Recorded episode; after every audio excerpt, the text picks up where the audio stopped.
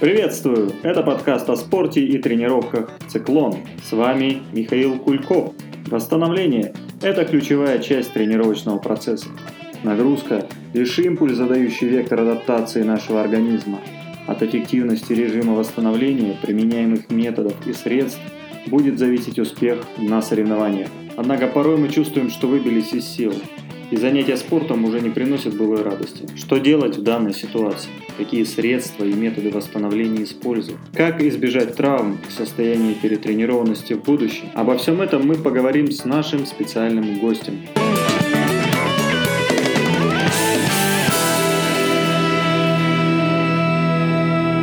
Гость сегодняшнего выпуска Алексей Щёголев, врач Федеральной системы спортивной подготовки «Циклон», кандидат медицинских наук по специальности биохимия. Алексей, приветствую. Привет. Прежде чем начать эту беседу, расскажи, пожалуйста, что такое с медицинской точки зрения реакция усталости и как понять, что вы устали и надо отдыхать. Да, друзья, соответственно, я бы просто хотел сразу такие небольшие ремарочки вставить, пояснение. То есть мы сегодня не будем говорить о перетренированности как в плане болезни, да, то есть когда уже такое патологическое состояние, когда мы не просто устали, да, загнали себя куда-то в перетрен, а именно уже у нас сформировались какие-то заболевания. Это вообще отдельная история, мы ее трогать не будем. Мы поговорим о том, что такое перетренированность в любом случае, то есть назовем симптомы, но углубляться не будем. Наша задача, скажем так, просто чтобы сложилось у слушателей четкое понимание, когда вы просто устали, а когда вы уже близки к яме, к обвалу.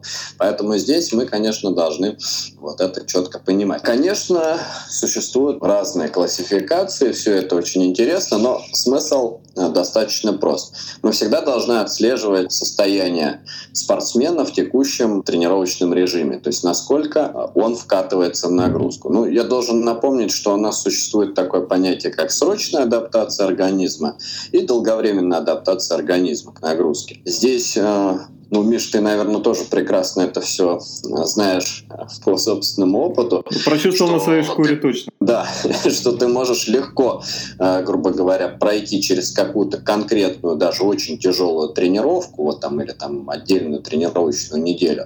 Но потом, скажем так, через пару недель почувствовать, что тебя накрыло, да, то есть здесь как мы так и пытаемся разделить эту срочную адаптацию, то есть какие-то текущие нагрузки, и долговременная адаптация, которая происходит по ходу всего тренировочного мезоцикла, и, наверное, даже годового макроцикла в целом. То есть, по большому счету, мы должны понимать, что это большая такая долгая история а-ля книга. Поэтому какие моменты мы должны выделять вообще всегда для понимания, насколько адекватно строится наш тренировочный процесс? Во-первых, это субъективное самочувствие. Подходить к тренировкам в идеальном варианте мы должны с ощущением некоторого такого прилива сил и желание тренироваться. Да, соответственно, если мы субъективно ощущаем, что нам очень как-то не хочется тренироваться, все становится делать ленно, хочется побольше поспать и так далее, это уже такие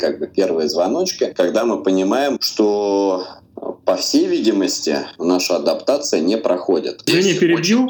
Игорь Сосоев говорил о том, что как раз такой момент, когда ты не знаешь, хочешь ты пойти на тренировку или нет, леность, когда наступает, это своего рода точка бифуркации, когда организм находится в адаптационном выборе, адаптироваться ему к новой нагрузке или оставаться на прежнем уровне. И то есть и Игорь утверждает, что надо все-таки выйти на тренировку и сделать такую решающую нагрузку, которая тебя выведет на новый уровень. Да, я с Игорем абсолютно согласен, что здесь, конечно, мы не должны любую усталость расценивать как все, стоп, тренировка. Но для нас это тоже звоночек. То есть, что бы по-хорошему мы должны сделать? Я считаю, что в первую очередь мы должны, конечно, сразу предупредить наш тренерский состав. Потому что, ребят, ну вот что-то я там стал чувствовать себя разбитым, недовосстановленным и так далее. То есть, ну, чтобы тренер тоже был в курсе текущей ситуации. И, конечно, ну, я, скажем так, как человек-фанат лабораторной диагностики, я считаю, что всегда нам могут на помощь прийти достоверные, статистически значимые факты. Ну, мы сейчас говорим о клиническом анализе крови именно и некоторых биохимических маркерах, по которым мы можем судить о текущем функциональном состоянии организма определенного спортсмена, верно? Да, все верно. То есть, ну вот, скажем так, как обычно поступаю в данной ситуации я? Ну, во-первых, я считаю, да, что спортсмен сразу должен сказать тренеру о том, что он по каким-то причинам, ну, не справляется с нагрузкой. И просто сразу пойти сдать некоторый набор параметров, анализов, которые действительно помогут разграничить вот эту грань где-то, скажем так, нормальной физиологической усталости, за которой пройдет адаптация организма и пройдет, ну, в ближайшие там сроки в пределах недели, и пройдет, скажем так, рост результатов.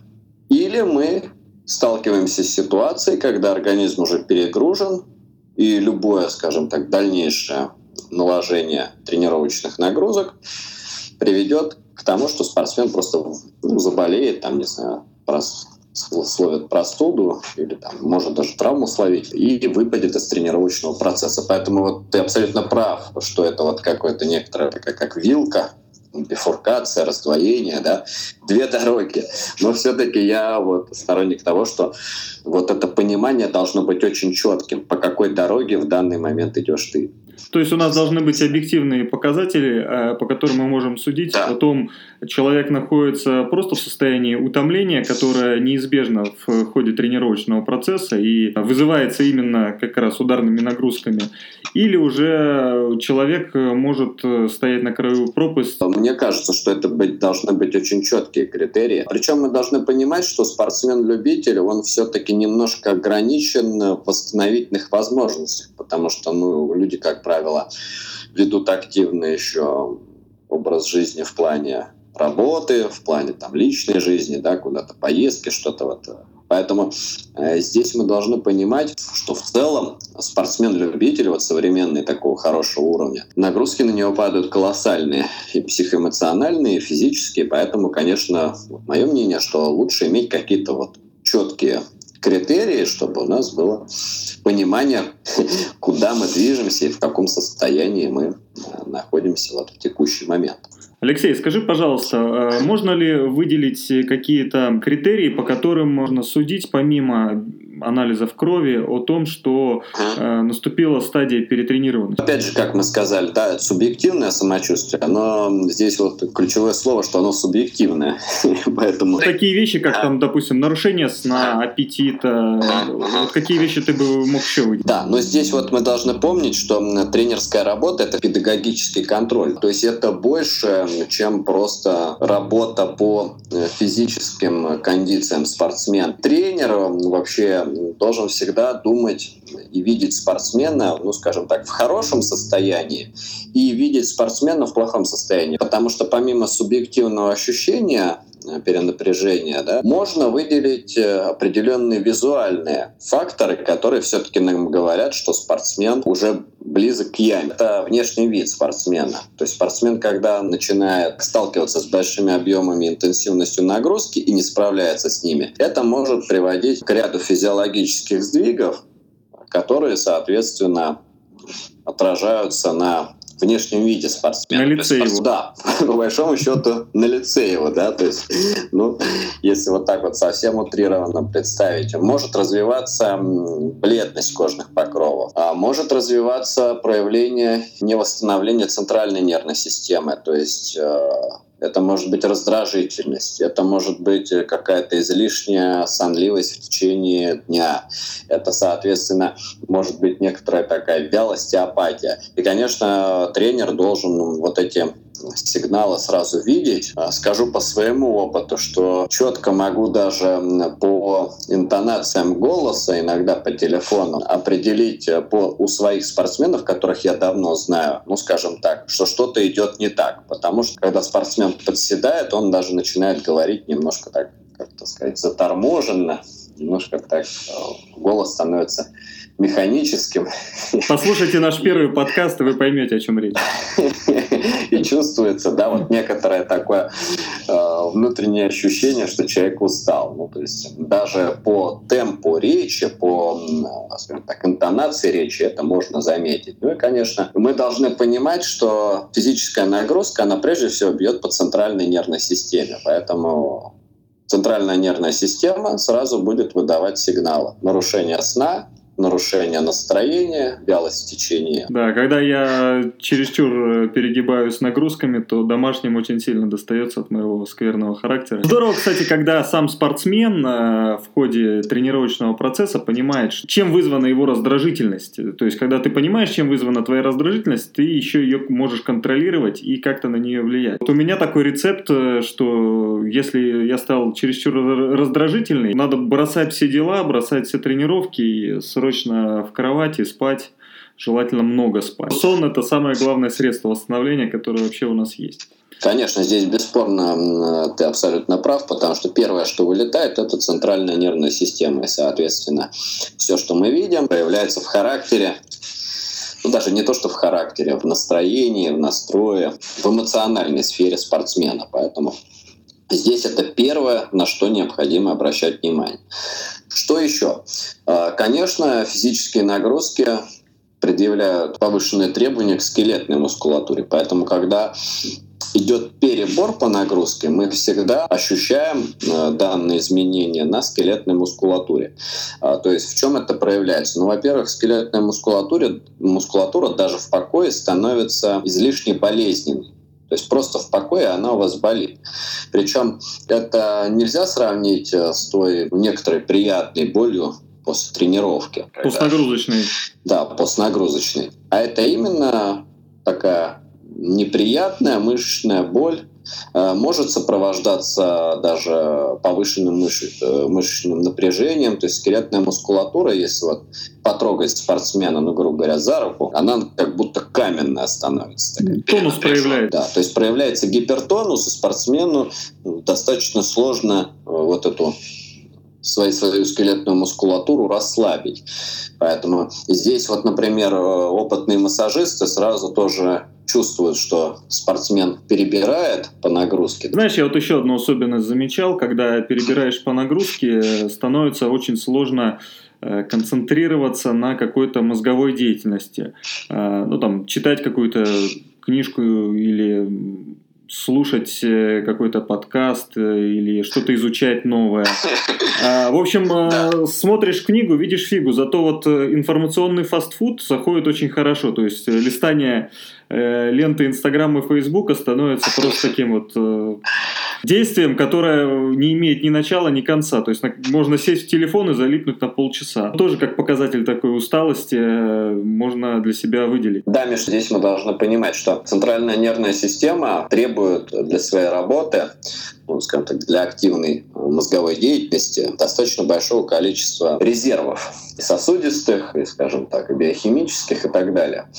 Поэтому если идет перебор по нагрузке, это сразу сказывается еще на интеллектуально-мнестических функциях. Ну, то есть, скажем так, спортсмен может, грубо говоря, там, забыть, что делал утром, ну, в таком в хорошем понимании этого, то есть там, не помнить, там, что ел на завтрак, да, там, ну, вот так вот. Поэтому вот эти вещи тоже для нас сигналы, тоже для нас какие-то подпунктики, чтобы понять, что перебор. Желательно каждому спортсмену иметь дневник тренировок, в котором ежедневно отмечать какие-то маленькие особенности своего состояния, своего восприятия действительности и уметь находить вот эти вот маркеры, по которым можно сказать, что да, наступает тот момент, когда надо снижать нагрузку. Да, это, скажем так, первые сигналы, к которым мы должны быть очень внимательны. Вообще идеальная идеальный вариант, когда вот поймав вот эти сигналы, мы сразу начинаем принимать какие-то меры, даем анализы, что-то консультируемся с тренером, что-то меняем в нагрузках, принимаем какую-то фармакологию и быстро компенсируем вот это состояние. Скажи, пожалуйста, по поводу фармакологии. В головах многих есть четкое равенство: фармакология равно допинг. Так ли это? Действующие спортсмены всегда должны помнить, что то, что сегодня не допинг, завтра может стать допингом. Но, конечно, если мы говорим о любительском спорте, здесь не все так строго. И, конечно, у нас есть целый класс, целый арсенал препаратов, которые не являются допингом по сути. И никакого, скажем так...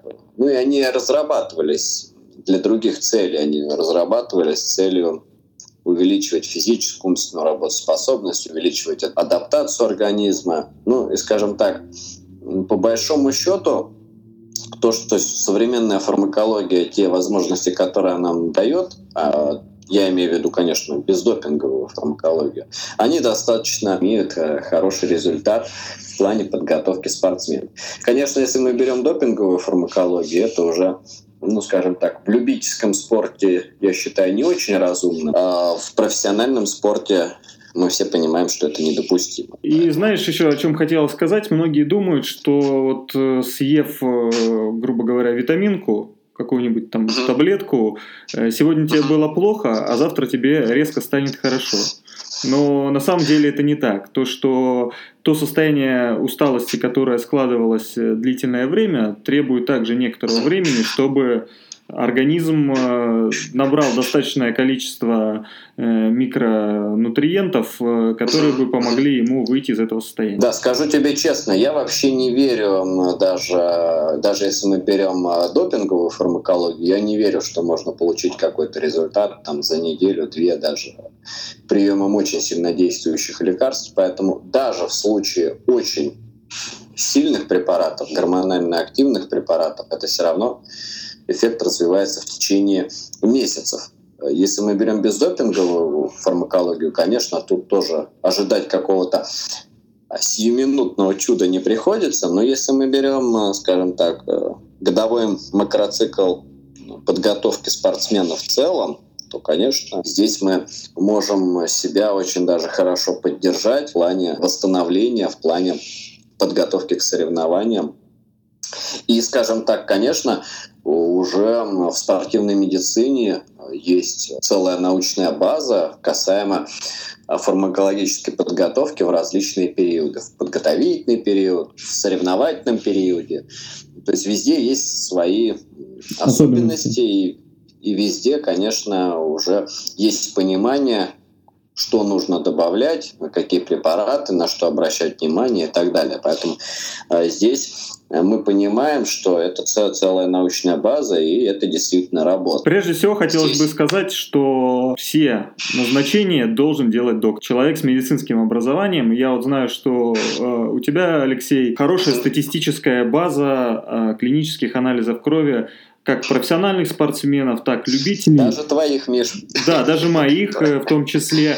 Вот скажи, какие типичные состояния у спортсменов возникают чаще всего по статистике? Вот в этих направлениях организм дает чаще всего сбой. Миш, вот ты сейчас сказал, и я прям даже заинтересовался. Я вот открыл твою папку и смотрю, вот что вот тут анализы идут от 2016 года. Вот, 08.07.2016 года. Соответственно, вот с периодичностью там 4-8 недель ты сдаешь анализы, вот считай, и уже в течение 5 лет. Чтобы, да, так вот у слушателей было понимание, как это примерно строится. И, конечно, я могу сказать, что изменения в ходе тренировочных нагрузок, их можно некоторым образом группировать по тем, скажем так, сдвигам, которые мы видим в ходе лабораторной диагностики. И, конечно, здесь вот можно выделить такие группы. Ну, мы обычно все время сдаем общеклинический анализ крови, на нем смотрим гемоглобин, на нем смотрим клетки иммунитета, то есть лейкоциты, отвечающие за иммунные реакции. Сдаем биохимию, на нем смотрим спектр ферментов скелетной мускулатуры, ферменты печени, соответственно, показатели азотистого обмена, углеводного обмена. И могу сказать, что, в принципе, у большинства спортсменов мы видим либо изменения в каждом каком-то конкретном пункте из тех, что я назвал, либо совокупную картину изменений во всех этих показателях. Ну и, конечно, также мы еще зачастую сдаем гормональные параметры, там тоже видим определенные сдвиги, определенные изменения. То есть в зависимости от того, насколько... Хорошо проделана работа? Да, насколько сильно перегружен спортсмен, мы можем видеть... либо какие-то отдельные сдвиги, либо прям вот целый комплекс этих сдвигов в сумме. Ну и скажу так, что, конечно, вот даже если мы вспомним твои анализы, да, мы все время уже ожидаем, что где-то вот в конкретных точках у нас будут изменения. Чаще всего страдает иммунитет, чаще всего проседает на нагрузке именно белая кровь, то есть падают лейкоциты. Мы еще должны, скажем так, вспомнить, что нагрузка чрезмерная может сопровождаться распадом эритроцитов, гемолизом, распадом гемоглобина, и поэтому мы, как правило, еще видим при переборе, что падает гемоглобин, ну, соответственно, происходит такое снижение иммунитета, падают лейкоциты, поэтому, конечно, все это мы уже в какой-то мере ожидаем. Для многих спортсменов удивительно то, что они очень хорошо тренируются какой-то период и перед соревнованиями вдруг заболевают. И они говорят, что вот такая вот нелепая случайность произошла. Но по моему опыту это не нелепая случайность, это целая цепочка событий, которая привела вот к данному результату. Миш, ну, конечно, мы должны вспомнить все-таки, что у нас уже существует достаточно обширная научная база по спортивной медицине, и, соответственно, если мы вспомним специалистов, которые, ну, скажем так, готовят спортсменов к соревнованиям, то мы должны помнить о том, что в соревновательный период риск инфекционных заболеваний возрастает просто в разы.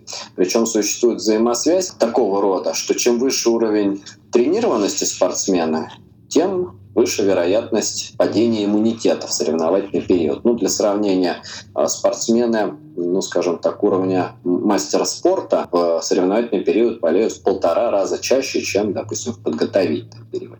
То есть, по большому счету, в соревновательном периоду, когда мы подходим, мы уже в некотором роде мы ожидаем, что сейчас у нас будут проблемы, что мы можем, скажем так, простудиться, и поэтому мы этого уже в некоторой мере ждем. Своего рода плата за успех. Да, но здесь, конечно, мы должны понимать, почему это происходит, потому что, ну, во-первых, к выходу на соревнования у нас уже достаточно хорошие нагрузки получил организм. Если взять вообще нагрузку как таковую, то организм воспринимает ее как легкую инфекцию.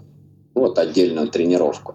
Если, соответственно, этих тренировок много, они очень интенсивные, объемные, то, соответственно, к концу тренировочного цикла вы можете почувствовать, что вы уже действительно полноценно болеете простудой. Поэтому здесь можно сказать, что вклад каждой из тренировок тоже в эту копилку падает. Во время заболеваний чаще всего доктор прописывает обильное питье и постельный режим, который подразумевает то, что человек будет много спать. И там даже на примере каких-то животных мы знаем, что, там, допустим, если у вас дома есть там кошка или собака, когда они там себя плохо чувствуют, они без конца спят. И сон оказывает восстановительное воздействие на организм.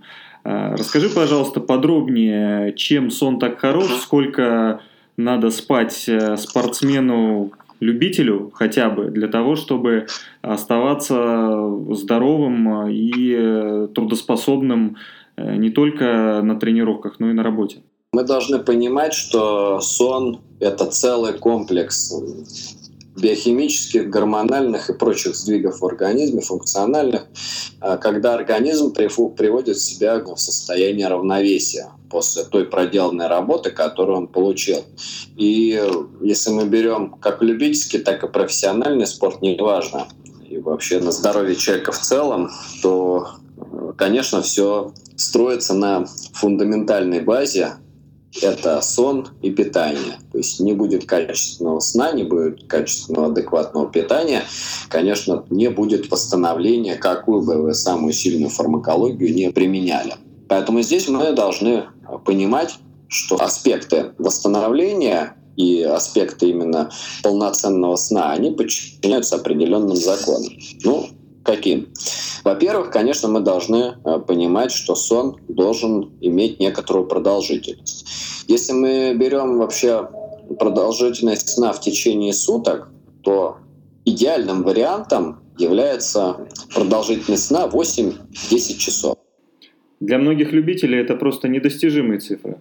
Да, это, скажем так, тоже могу подтвердить твои слова, что по опыту, конечно, мы имеем более низкие значения, но здесь мы всегда должны понимать, что мы не можем построить дом без фундамента, поэтому если спортсмен заинтересован в том, чтобы его тренировки проходили адекватно, был рост спортивных результатов и, соответственно, адекватное восстановление, спортсмен должен как-то пересмотреть свой тренировочный график, ну, то есть либо снизить с цели желаемых результатов, либо, скажем так, ну, перейти в некоторый такой восстановительный тренировочный режим, либо, скажем так, адекватно восстанавливаться тем нагрузкам, которые он получает. Поэтому, ну, опять же, говорим об идеальном варианте 8-10 часов. Причем здесь есть тоже свои нюансы. Оптимальным считается, ну, во-первых, определенный режим сна, когда вы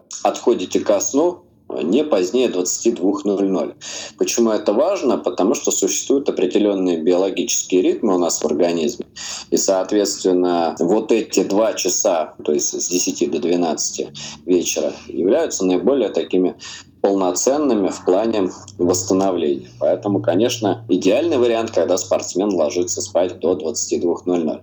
Но опять же, Миш, да, мы знаем, что многие любители... Тренироваться начинают в 22:00. Да, что в 22:00 только они, скажем так, разминаются. Поэтому здесь, конечно, опять же, рассматриваем идеальный вариант, как должно быть.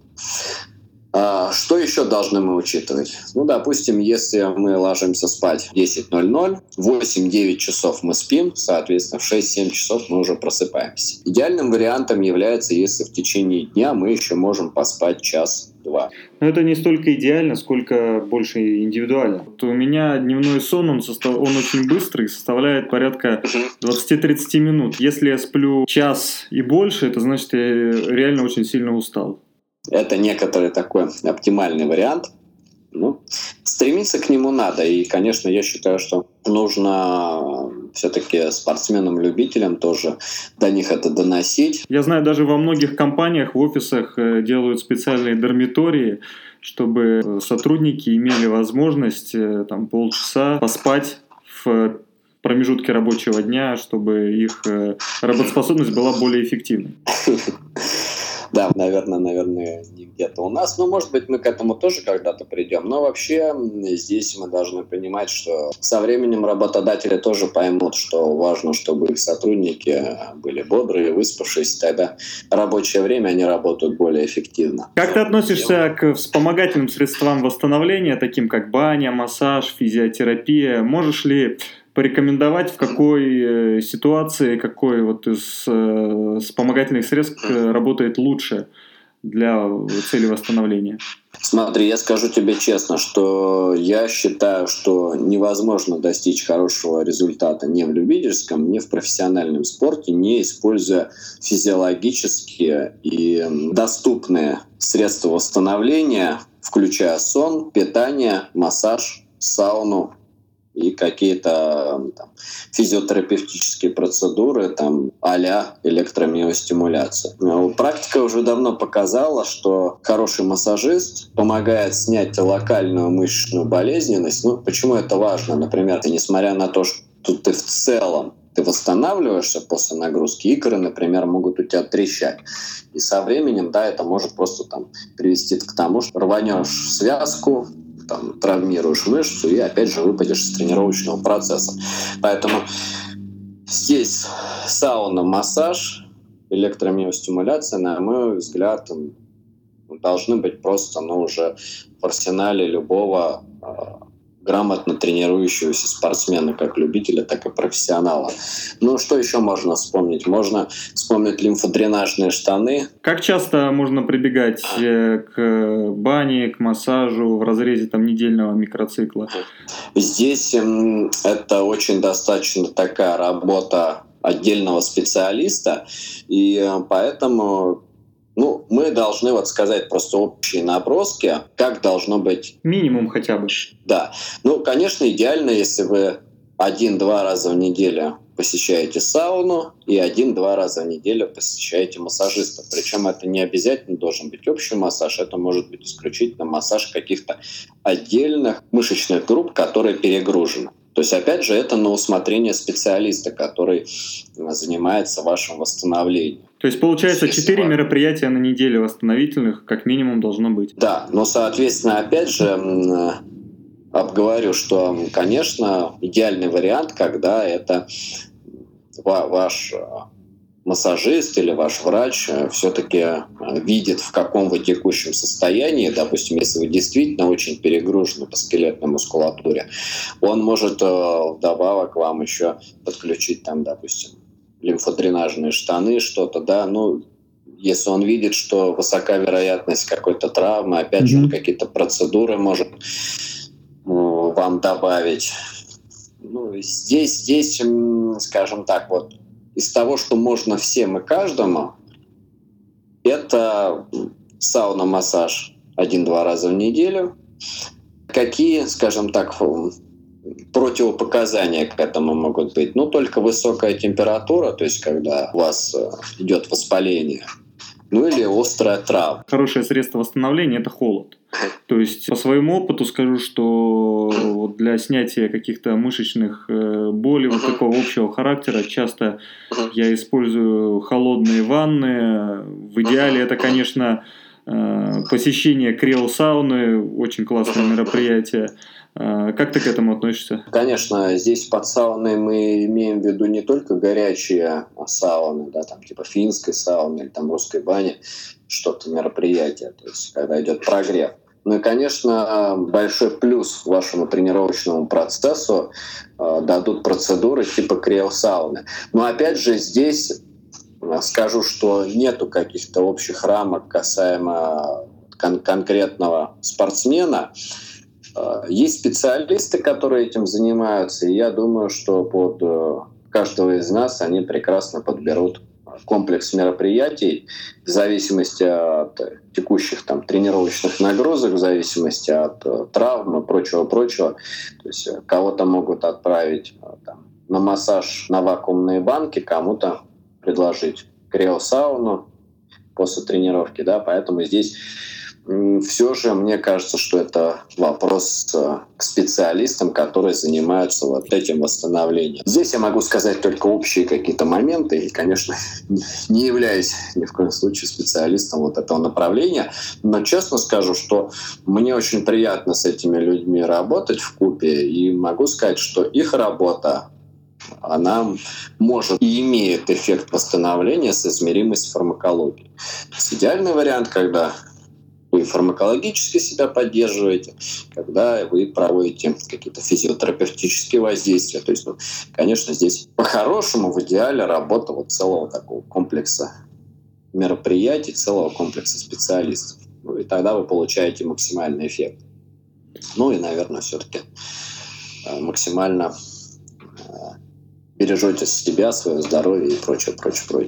Алексей, спасибо тебе огромное за такую обстоятельную беседу. На этом наша с тобой встреча не закончится. Я думаю, мы подготовим еще несколько подкастов более подробных на тему питания, на тему перетренированности и, возможно, еще какие-то темы, которые слушатели предложат нам для наших подкастов. Да, Миш, я тоже тебя благодарю за очень интересную беседу. Всем спасибо. Спасибо, пока-пока.